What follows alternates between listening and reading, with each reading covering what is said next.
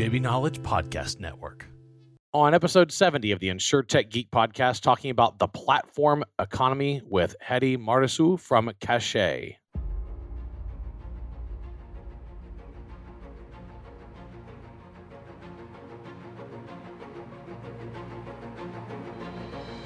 The InsureTech Geek Podcast, powered by JB Knowledge, is all about technology that's transforming and disrupting the insurance world. We'll be interviewing guests and doing deep dives into specific tech we see changing the industry. We're taking you on a journey through insurance tech, so enjoy the ride and geek out.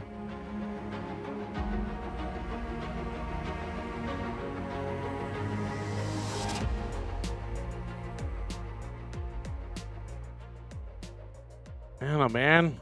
It's Friday, November the 12th, 2021, not 2020, Rob Galbraith. We're at the end of 21. It's about to be 2022. Again, continuing the year and a half long time warp that has been this 18 months. We are progressing through fall. College football is coming to an end. It's so terrible. I'm going to have to resort to watching other sports, which is always a tough move for me, Rob, but it's neither here nor there. How are you doing over there in San Antonio, Rob Galbraith? Yeah, doing well, James. You know, what's nice here about Texas is it's a little bit cooler, a little bit more comfortable being outside. So it's almost like our summer up north in some ways. So it's beautiful time. We don't get exactly the we don't get the fall colors, but all of a sudden for the temps. Yeah. People are like, oh, it's so nice. It's in the 70s and sunny. I'm like, this is all summer in Michigan. Like, this is what it feels like. It's so nice up there. Oh, my goodness. And joining us from the country of Estonia, Hedy. How are you doing, Hedy? Well, very good. Nice to meet you both. And yeah, it's cold and dark outside. Yeah, no, it is your neck of the woods, isn't it? It's it gets cold and dark for, what, 5-6 months? Oh, yeah. It's just getting started to the coldest and darkest month. Well, at least it makes you appreciate sunny summers, right? Absolutely. Maybe some beach trips down to Israel or Greece or Italy are in store for you in the near future. Well, actually, I just came from Brussels. Oh, sorry, I just came from Portugal. There was a web summit, so it wasn't too bad. So. Yeah. I've not been to Portugal. It's on my list. I would like to go there. I hear it's very nice. I've been drinking their wine for decades now, so. Well, recommending highly. Yeah, should be a really good visit. Well, we're glad to have you on the show. I know it's very late for you there, but we appreciate you joining us. Before we get started talking, don't forget, you can subscribe to the InsureTech Geek Podcast by texting Geek Out to 66866. Make sure you never miss an episode. Text Geek Out to 66866. Back to Hedy Martisu from Cache. That's C-A-C-H-E-T. And the website, for those of you who like to look at the website while we're talking, is cache.me. That's CACHET.ME.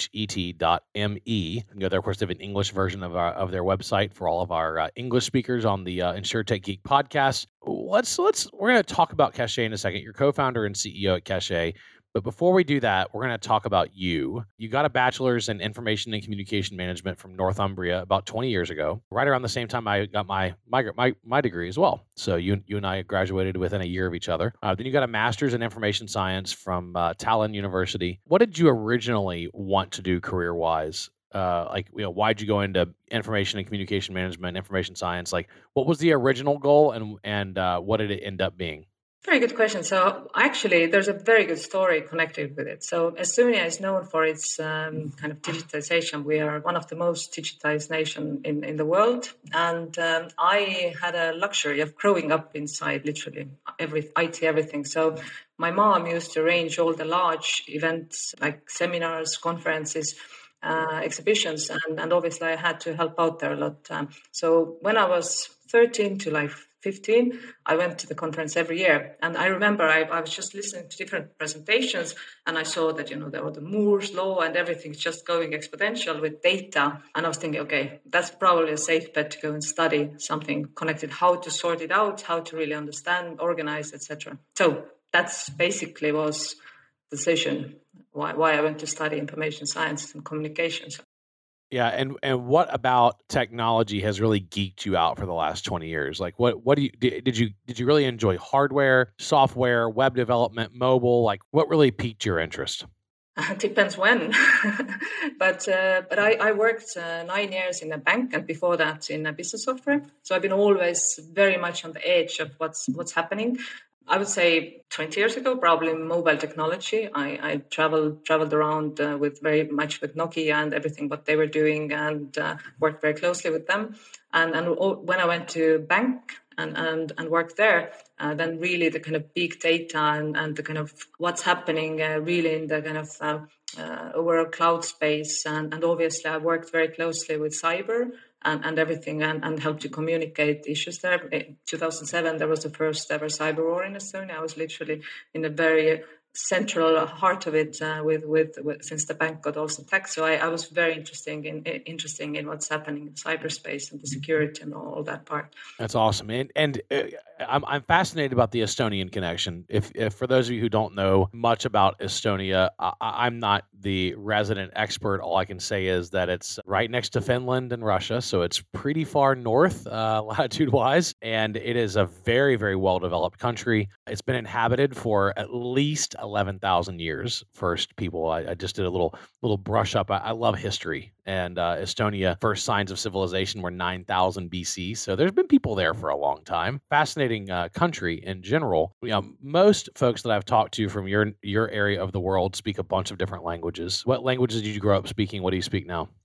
I speak Estonian, English, Finnish, a little bit Swedish, and Russian. So Finnish, Finnish is pretty much the same as Estonian language. So I literally learned it on watching cartoons when I was a kid. So yeah, but the other languages just came from work. I used to work long years in different Swedish companies. So yeah, that was a handful. That was a good language to know. And obviously Russia is next to us, so we learn it at school as well. Yeah, that's awesome. And it is a very wired and connected country. It's interesting how what you grow up in really ends up influencing your life so much. I went to an engineering high school. It was a public high school, but it was very technologically oriented. And dozens of tech companies have spawned off from my high school because of how, you know, you take a bunch of 14 to 17-year-old kids and you give them ultra high-speed internet in the 90s. We had really fast connections, and, you know, your imagination runs wild. You end up developing a lot of skills, and I think that's also the case of where you know, the kind of the area that you grew up in, and how that's influenced things. Let's go to Cache and just talk about it. What is Cache? What does it do? You know, what does it specialize in? Just walk us through the business. So we started Cache now a few years ago with the goal to really help platform economy with different financial services, because there's we even like to say we enable the platform economy lifestyle via financial services. And what does that really mean? That platform economy is growing extremely fast. There is, you know, in US you have 50-something almost % people doing independent work or platform work. It's there's tons of different terms how you can define it, but I like to use platform economy because that kind of brings both the kind of gig workers and also the kind of sharing economy participants into the same phrase. So we started to create and solve a problem in insurance for ride-hailers. So basically Uber, Lyft drivers. In Europe, there is obviously list more. And the problem for them was that majority of the kind of insurance they could either buy regular, or then actually when they started to provide service, taxi, and this ended up being five to 10 times more expensive for them. So obviously then you can't talk about platform economy, because if you want to work a couple of hours a week just as a kind of side job or something, then paying for the taxi insurance, you literally need to work minimum 10 hours and then start to earn something additional.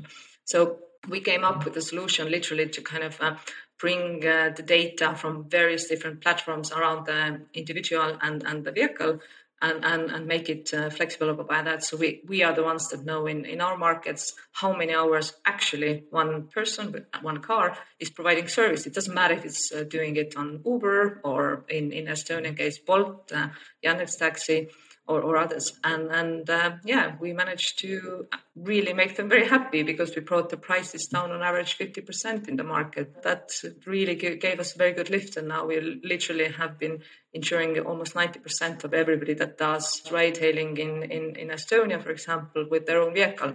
So Estonia is a really wonderful test bed. It's the whole country smaller than most U.S. cities, right? And so you've got, 1.3 million people in the whole country, which allows you to experiment at a scale that allows you to really control the variables. Why have you been successful reducing price that much, right? It's a huge decrease in premium. How have you been able to decrease premium and still keep your loss ratios in line and be and make money? Like what have you done differently that no one else could figure out?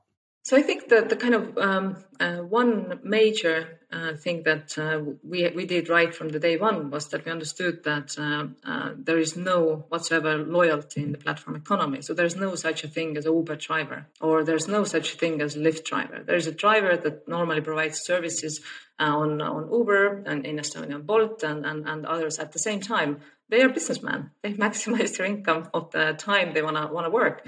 So we put that hypothesis to the right place right away, which meant that we had the full picture of how they really work, and by that, different insights into their risks. And that kind of trustworthy data converted really nicely on the promise of there's going to be, or the hypothesis that there's going to be lower risk coming year after, and this we managed to prove. So and obviously we are not the carrier ourselves, so we have underwriters that we work with, and the kind of co-designed solution, taking some of the historic knowledge that they had with the knowledge that we brought on and the data that we brought on, we managed to do a really successful product. So now we are scaling to new markets, and let's keep fingers crossed that we can do all the same effect there with a slightly larger target group than Estonia. Yeah, absolutely. Rob? Hedy, we've had a chance to talk a little bit prior to this podcast, and it's been great to see your growth and development at Cache. I'd love you to just drill in a little bit more on this idea of you're really creating a full picture of that freelancer, right? And so exactly as you referenced, these folks are on multiple platforms. So you can't just look at, only their activity driving for Uber, only their activity driving for Lyft, right? But you want to look across all the platforms. And you've managed to create the connections, right, to acquire all this data, to process all this data, and to make sense of it, and to create that holistic view of that freelancer. So maybe just talk a little bit about how did you go about it? How challenging has it been to kind of create that full picture? Do you use things like artificial intelligence, machine learning, and others to create some of these models that, you mentioned as you work with your underwriting partners? Just give us a little bit of the behind the scenes look of how you make this possible. So I think the kind of step one is to really understanding the problem deeply. And we are super lucky to have also the platforms really coming along, because they understood as well. They knew that their drivers are providing service in many places, and they understood right away that, we get that problem. And I will actually explain a bit and bring a bit of a deeper maybe insight. So why we have a stronger edge also in really understanding deeply the kind of platform economy, because of also the co-founder Cache has. But basically the platforms really were keen and happy to partner up with us. So that went very well. So they started to share data with us. That was a very, very big, I would say, success. And from there on, obviously, yes, the models that we build is literally, the other bigger part of it is really GDPR. The trust that we have, and we are building with the drivers. So we don't collect anything secretly or that they can't see. But the whole concept has been built on the knowledge and the kind of trust between us that they see everything that we collect about them. And there is a very, very kind of important reason behind it, because if you as a person see and understand your kind of different behavior patterns, work patterns, etc., you start to make your own conclusions of it, and start to understand some of the kind of patterns they come with what will come with it. And I think that was a very important thing that we incorporated into the kind of product thinking. So the person constantly sees everything that they do, and they understand what we share also then, and what we use in the models that we have done. And I would say this is probably as important part of the whole whole product as any other, because the goal eventually is that when they start to see negatives, price increase, they also understand that they probably need to tweak some of their activities. Like, you know, it's not safe to overdrive or drive 20 hours in a row, which obviously we tell them, and some of them do that. But it's impossible for, let's say, Uber to know who drives 20 hours because they only know their part. So yeah, that's kind of this kind of triangle that we've built, where we really have in a one way empowered the person or the driver in that case, and another way also kind of make them more accountable and make it visible for them to understand how they work, how they provide service, and what's the kind of loop in the price from there.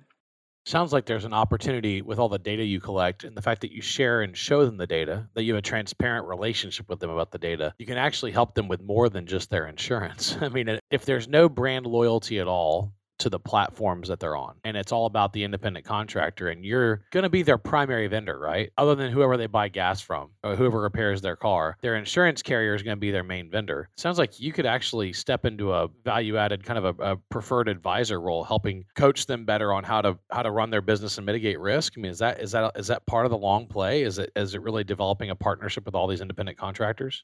Yeah, and we see ourselves as a kind of ecosystem of services that we're pulling together, because and the kind of key connector around that is exactly the kind of the data model, or the work behavior model that we pull together, and it actually goes beyond. I'm an ex-banker from my kind of past, and I still often ask from my colleagues, are you giving loans now to Uber drivers? And the answer is still no from the kind of more bigger banks, and the reason is very simple. Banks just don't trust that the Uber drivers will actually earn the similar income the next month. But we have 2 years data to prove that. I think the kind of last time during spring we took it out, we saw that around 80% of the drivers that we have on our kind of portfolio, approximately 60% of the time, drive with exactly the same pattern or same logic.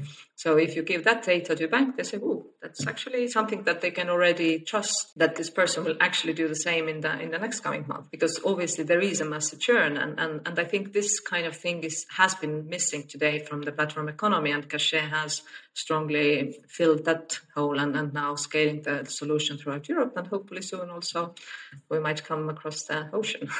Yeah, Rob? So, Hedy, one of the things that really strikes me in this conversation is that you have a very customer-centric approach. And I think about traditional insurance as being very product-centric.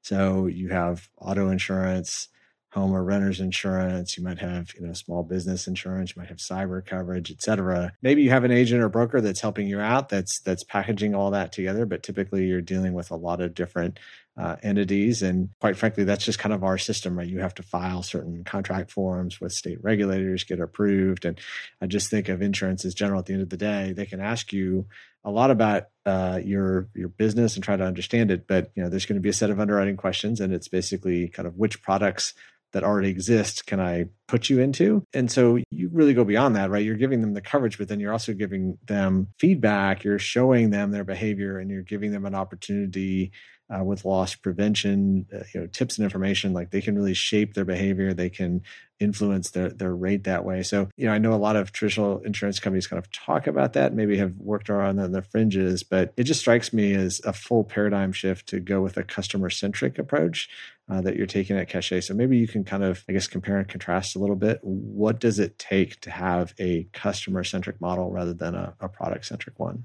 Let me start by I like to use the word person-centric model. And why is that? Is that we are building it for the person, literally. So it's their data, their kind of data room in that sense, that we ask and kind of work together in order to get the better services and better financial services.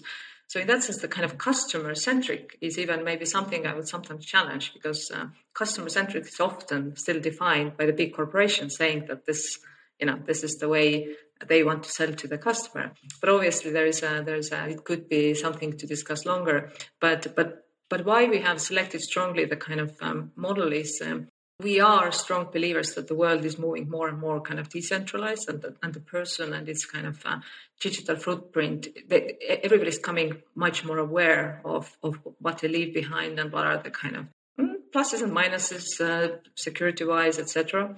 And I think that it's slowly shaping into more, becoming much more organized. And we are developing our solution already to that world, literally, where kind of this kind of normal thing is data portability, and people can say, okay, use my Discord, or I want to use that to get better services.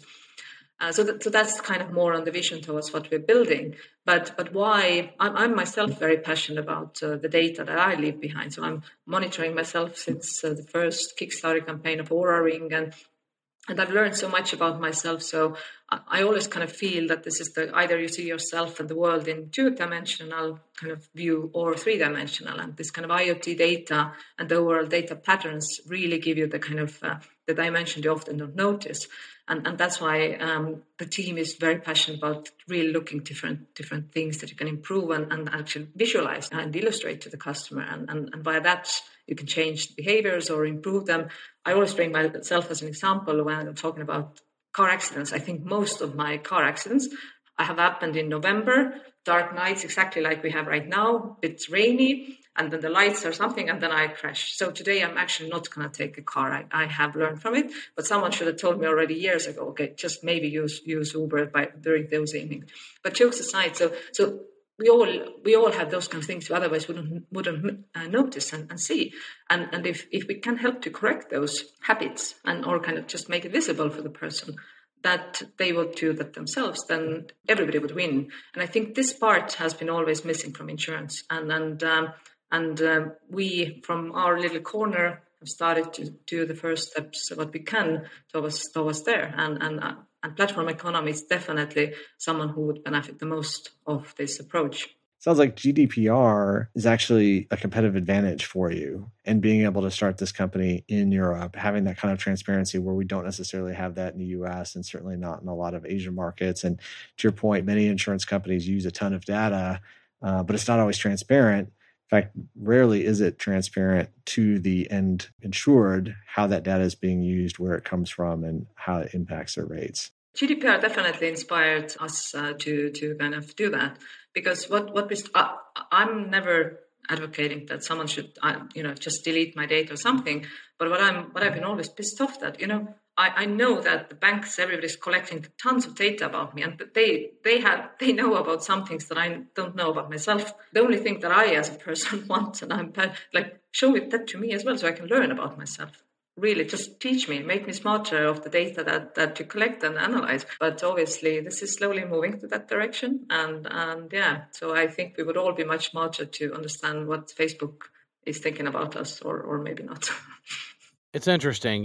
Certainly Europe and the United States, and I'd say North America and Europe are moving closer and closer to individual liberties with your data, right? Like actual owning your data, having the rights to your data, knowing what data people are collecting on you. And there's a huge part of Asia that's actually moving the exact opposite direction right now. There was big news out of China this week that they enshrined their leader, Xi Jinping, as a kind of an institutionalized leader in the history of China, which further solidified and cements his role there. And they have been leading the way in collecting data on people that they never tell them about. I mean, and demanding that every tech company that operates in their country, including any insurers, and I really believe ultimately this will, continue to lock out a lot of Western insurers from their market, because they require that you hand over so much data on people. But it is interesting that this inspired y'all, and really is neat in a regard that it establishes a positive relationship between the MGA, in your case, slash carrier. Of course, their relationship is with you and the insured, right? It's less of an afterthought and more of a meaningful, direct relationship. So there's something to be said there for the nature of how you relate to the person actually buying the insurance. I would like to go back to a side comment you made that it's a tangent. Okay, so just bear with me. It's a tangent, but you said that you wear the Oura Ring and that it has helped you identify things about yourself. You've got it on right now. I have some friends that have purchased and been wearing Oura Rings for years. They were early in on the early adoption program. And this type of device is a key part of parametric insurance at some level, where you you're tracking and sharing and storing and then insuring off of data. Can you help me understand what you've actually gleaned out of Oura? Like, what is it actually telling you that's of value? And how do you think that impacts the future of what you're going to have available to you as an insurer? Yeah, I think Oura Ring has, in that sense, inspired me of very much of the one main matter is exactly the patterns and the kind of small doses of info that I get every day, which is the same format, same way. And I just, I get it, I look at it, and something starts to happen behind in my brain, just to kind of connecting the dots and making your own conclusions. I think the most visible example I brought, I actually discovered that I'm lactose intolerant because of the Oura Ring. And why is that? Something started to bother me, and then I just started to kind of try to find answers. And basically with some patterns, what happened, some sort of body temperature increasing, things like that, I literally understood that, okay, I need to go and check it out. And then, eventually it became clear that, I'm lactose intolerant. So things like that you can start, and I wouldn't have discovered it from just probably something else, but it was purely because I started to see some movements, some weird kind of changes in my kind of daily data. It's interesting because I'm a hardcore Apple Watch guy, and this has been amazing. When I turned 40, I started going to a cardiologist to make sure everything was all right, get checked up, and I rolled in with a boatload of data, and he literally didn't even know what to do with it. Like, I'm like, well, here's my last 30 EKGs, here's my heart rate, here's all my AFib tests I took. I'm like, and then here's all the Apple Health connected devices. And so I opened up Apple Health and I showed him like my record with all my EKGs and all my tests and all my heart. And he's like, oh, wow. Well, this. So then he just sits there and he like geeks out on the data for the next 10 minutes.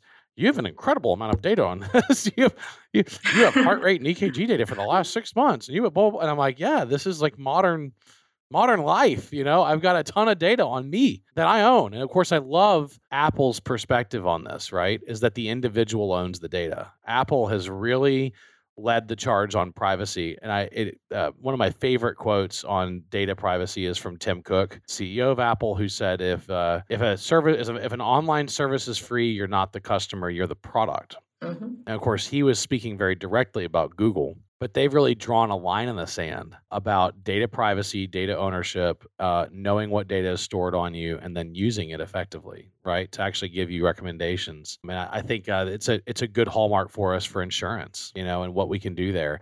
So we know where you are now. Rob has a wonderful question about the next step with Cache.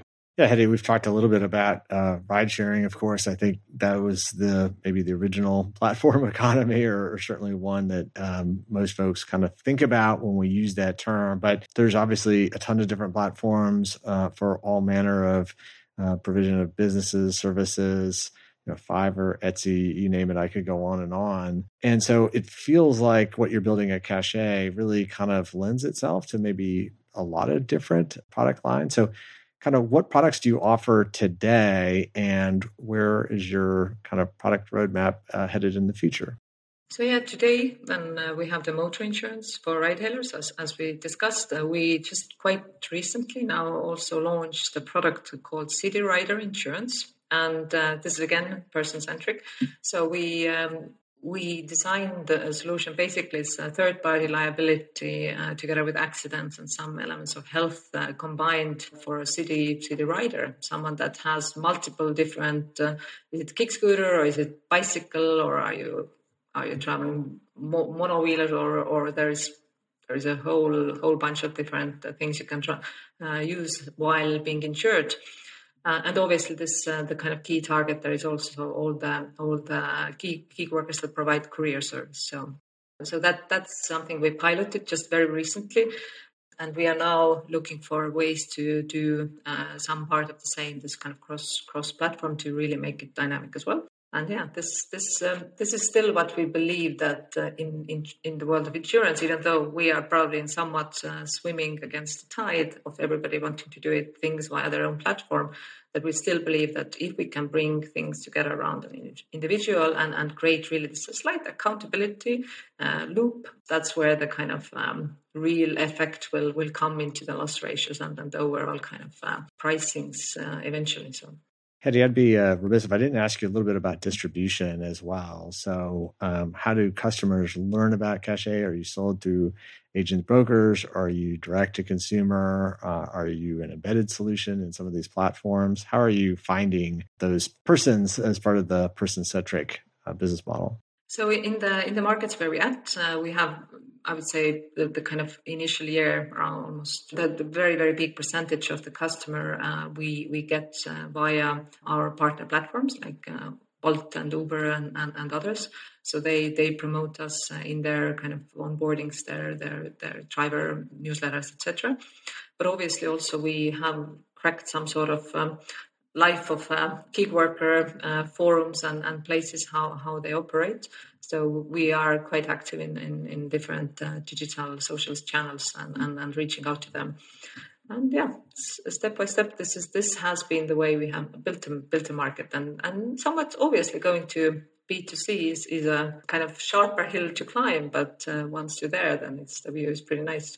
Well, largely because of customer acquisition cost. I mean, if you look at the marketing budgets of the top 5 auto insurers, it's a staggering amount of money that they spend acquiring customers, and I think that's really where people get really hung up on is on distribution cost, right? I mean, it's a ton of money to play in that game, in particular here in the United States. Yep, agreed. There is some benefits of starting off in that sense in the smaller markets where this is not that hard. But yeah, so far it has been coming quite nicely. But obviously we understand when we go into more competitive markets like UK or others, then there is a bit of a different journey and price tag on winning over the customers. So. Do you have any desire to compete in the US market? Well, obviously, but first we will conquer Europe, and then we'll there you go. Come and see what we can do over there. Yeah, that's awesome. Rob? Yeah, Hedy, just keep us posted on kind of where you're going, both from a product roadmap and a geography roadmap. I would be curious as you kind of expand to new geographies, kind of what the reception is and what the learning is. Because as James kind of mentioned, I completely agree that I do feel like there's this almost bifurcation, right? Where in Europe, certainly have been leaders in terms of data privacy, you know, the right to be forgotten, GDPR. We've made some steps here with the California Privacy Act. It's kind of modeled after GDPR that many insurers have to comply with, even outside the state. So it's almost a de facto national standard. But in Asia, certainly we've heard about not just going to the credit scoring, but you know, all the things that kind of go into this, you know, societal risk score or scoring, I guess, in general, not just for risk, but really for all services and products that you buy, that is really kind of closed. People don't see it. They don't know it. But yet it's streaming in a whole bunch of data. And I think it's very interesting, right? We talked a little bit about digital health, the Apple Watch, the Oura Ring. And I know a lot of firms in Asia are really leading in that space because they don't necessarily have some of the HIPAA protections that we have in the US and elsewhere in terms of health and privacy data. So while, you know, clearly there's a priority that is placed on that, I can tell you as somebody that's been filling out a lot of forms at doctors' offices throughout the year, that not having the data or the ability to share it or the interchange between doctors can be kind of a pain. And so it'll be interesting to see how this all plays out, and the different, I guess, societal and cultural views on this is really fascinating. It's exhausting, Rob. It's exhausting when you know that technology already has the solution to that. And Apple Health has done it. They've already integrated with Epic. All my Epic records sync into Apple Health. And it's exhausting that the solution's already there. And yet there are so many that just refuse to adopt. But this is not the MedTech podcast, and I will not rail on them too hard. So good discussion with Hedy. Thank you so much. That's Hedy Martisu. From Cache. We do have a couple of news stories. I'll start out with one of my own, and that is that there's some more funding announcements. This is owl.co, O-W-L, owl.co, pulled down a $30 million Series B round, and they're expanding their process for monitoring claims and mitigating fraud to address the $80 billion cost of claim fraud to American consumers. So they're using machine learning to automate and remove bias from the process. And they're trying to seek a future where nobody pays for fraud. That is a bold goal. There is still a lot of insurance fraud out there. There's a lot of people working on the problem. They got their Series A round, $4.5 million from the Canadian government. Don't you know? Sorry, little maple syrup on that. And now they've got their next round. So their total funding is now sitting, including all the rounds, their total funding is sitting at $40 million. So I'm excited to hear what's been going on there. There's a couple of other fundings that occurred, of course, about a month ago. CoverGo got a bunch of funding to expand the business to U.S., Canada, and Latin America. They're a no-code platform for insurance firms that helps them streamline their products to manage claims. They raised a bunch of money. So there's continual funding announcements out there in the InsureTech space, and it was exciting seeing that particular announcement. Claims is, of course, my main bailiwick and what I've spent most of my day on, so it's always good seeing something happen there. Rob, since we're talking about auto insurance today, you do have an interesting news story on auto insurance. Yeah, James, I know this is our weekly news roundup segment, but I do feel like sometimes it's our weekly lemonade segment. So we talked at our last podcast episode about Lemonade finally making the leap into auto insurance after obviously starting on renter's insurance, moving to home quickly, and then pet and life insurance. So this has been a question that's been around for 2 to 3 years. When would they get in the auto insurance market? So I told you about that announcement last week. Well, they made a really big splash this week by announcing that they are acquiring pay-by-mile startup and quite successful one, Metromile, is a valuation of $500 million. So Metromile shareholders are going to get Lemonade common shares. So both companies have gone public in the past year at a ratio of 19-1. The deal is expected to close mid-2022. And Daniel Schreiber, who, as you probably all know, is the founder and CEO or co-founder and CEO, said that most of Lemonade's approximately 1.4 million customers are car owners, and that by bundling its new car insurance with other business lines allows the insurer to entice existing customers and new ones alike, and called it a hugely symbiotic opportunity. Now, I saw a lot of naysayers on Twitter and elsewhere about this deal. I will admit that I'm not in the weeds enough to tell you whether this is a good or bad acquisition, but I love the splash. I love the idea. It feels like there's a lot of synergy here, so I'm going to go with a mild thumbs up, but I'm definitely open to other opinions. So James, Hedy, any thoughts? Like the Roman Caesar. Yeah, that's right. Yeah. Yeah, it's a slight. Maybe thumbs up or thumbs down. Yeah, look, Schreiber's statement is kind of like the no-duh statement of the century, right? You mean that if we bundle and save, people might buy more? Yeah, of course. That one's an obvious one. I mean, if you're in, I almost feel like it's a right to play. If you're in home insurance, you kind of need to be in car insurance at some level because of the bundling and discounting that goes on with all the other major players over here. It is interesting who they purchased and certainly how much they paid for them to show you the strategic value that Lemonade believes this will add. There's always going to be a laundry list of naysayers. So it's always hard to peg if they're right or not, because so many of these companies have defied the conventional odds. And a lot of those naysayers are folks who are firmly vested in the current ecosystem of mainline carriers. And it really freaks them out that two insurtechs are now public and worth a lot of money and are legitimately competing in that market, which means it's going to further kind of move their cheese. So, well, yeah, we'll see, right? I mean, I agree. I'm going to give it like a thumb sideways. Let's see if they can pull this off. Buying companies is hard. Just being an effective acquirer is really hard, and stitching together technology is actually not easy. And so we'll see how good they are at biting an elephant one bite at a time, right? Absolutely. Yeah, the Bloomberg article that I'm citing here notes that it's Lemonade's first takeover, and I like that they put first takeover in the headline, implying that there will be others down the line. Yeah, well, when you have that much cash at your disposal and you can only grow so fast organically, you're going to start acquiring companies instead of just ramping up the lines on your own. Makes sense. Well, thank you. Great conversation, great news, Rob and Hedy. Thank you so much for joining us so late in your day over there in Estonia. We appreciate you being on the InsureTech Geek podcast, and thanks for doing what you're doing in InsureTech. Well, absolutely. I'm very happy that I had a chance. So thank you so much. It was fun. Yeah. And if people want to find out more information about Cache, it's cache.me. Is that correct? Cache.me? Yep. That's correct. Awesome. And of course, you can reach out to Hedy Martisu on LinkedIn. She's pretty active on there. So you can go connect with her there and reach out to her and chat with her there. As always, Rob Galbraith, most interesting man in insurance. Got any conferences coming up, Rob? I'm just curious. Do you have any speaking events or big conferences on the horizon? So I don't have any in person between now and the rest of the year, but actually just did a InsureTech Insights webinar on Wednesday with a friend of the program, Carrie Ann Nadeau, as well as Vaughn from High Gear. And so definitely check out their website to find a replay. In fact, I'll also be doing another webinar next month, as I did it kind of at the end of 2020, looking into 2021. So this one will be with Rob and Kira, also an InsureTech Insights webinar, looking at what's in our crystal ball for 2022. So definitely check out their website, register for the one that's coming up in December, and look for the replay that should be posted soon.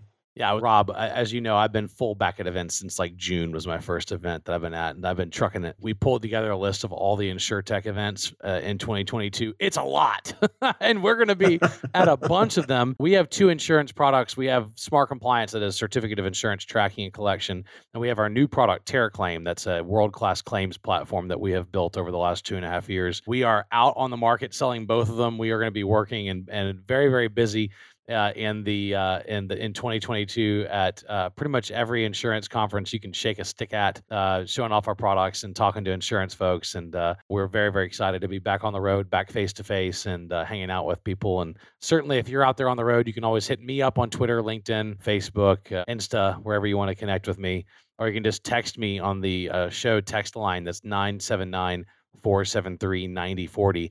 979-473-9040 is our text line if you want to text us any questions, comments, or suggestions, or if you just want to meet up at like Dig In or at RIMS or at InsureTech Connect next year or whatever you want to do, we'd love to connect with you. This has been the InsureTech Geek Podcast, powered by JB Knowledge, jbknowledge.com, all about technology that's transforming and disrupting the insurance world. I've been your host, James Benham. That's jamesbenham.com, with co-host Rob Galbraith. That's endofinsurance.com. Big thanks to Jim Greenley, our podcast producer, Kara Daltonara, our creative producer, and thank you for joining us today. We're taking you on a journey through insurance tech, so enjoy the ride and geek out. See you next time.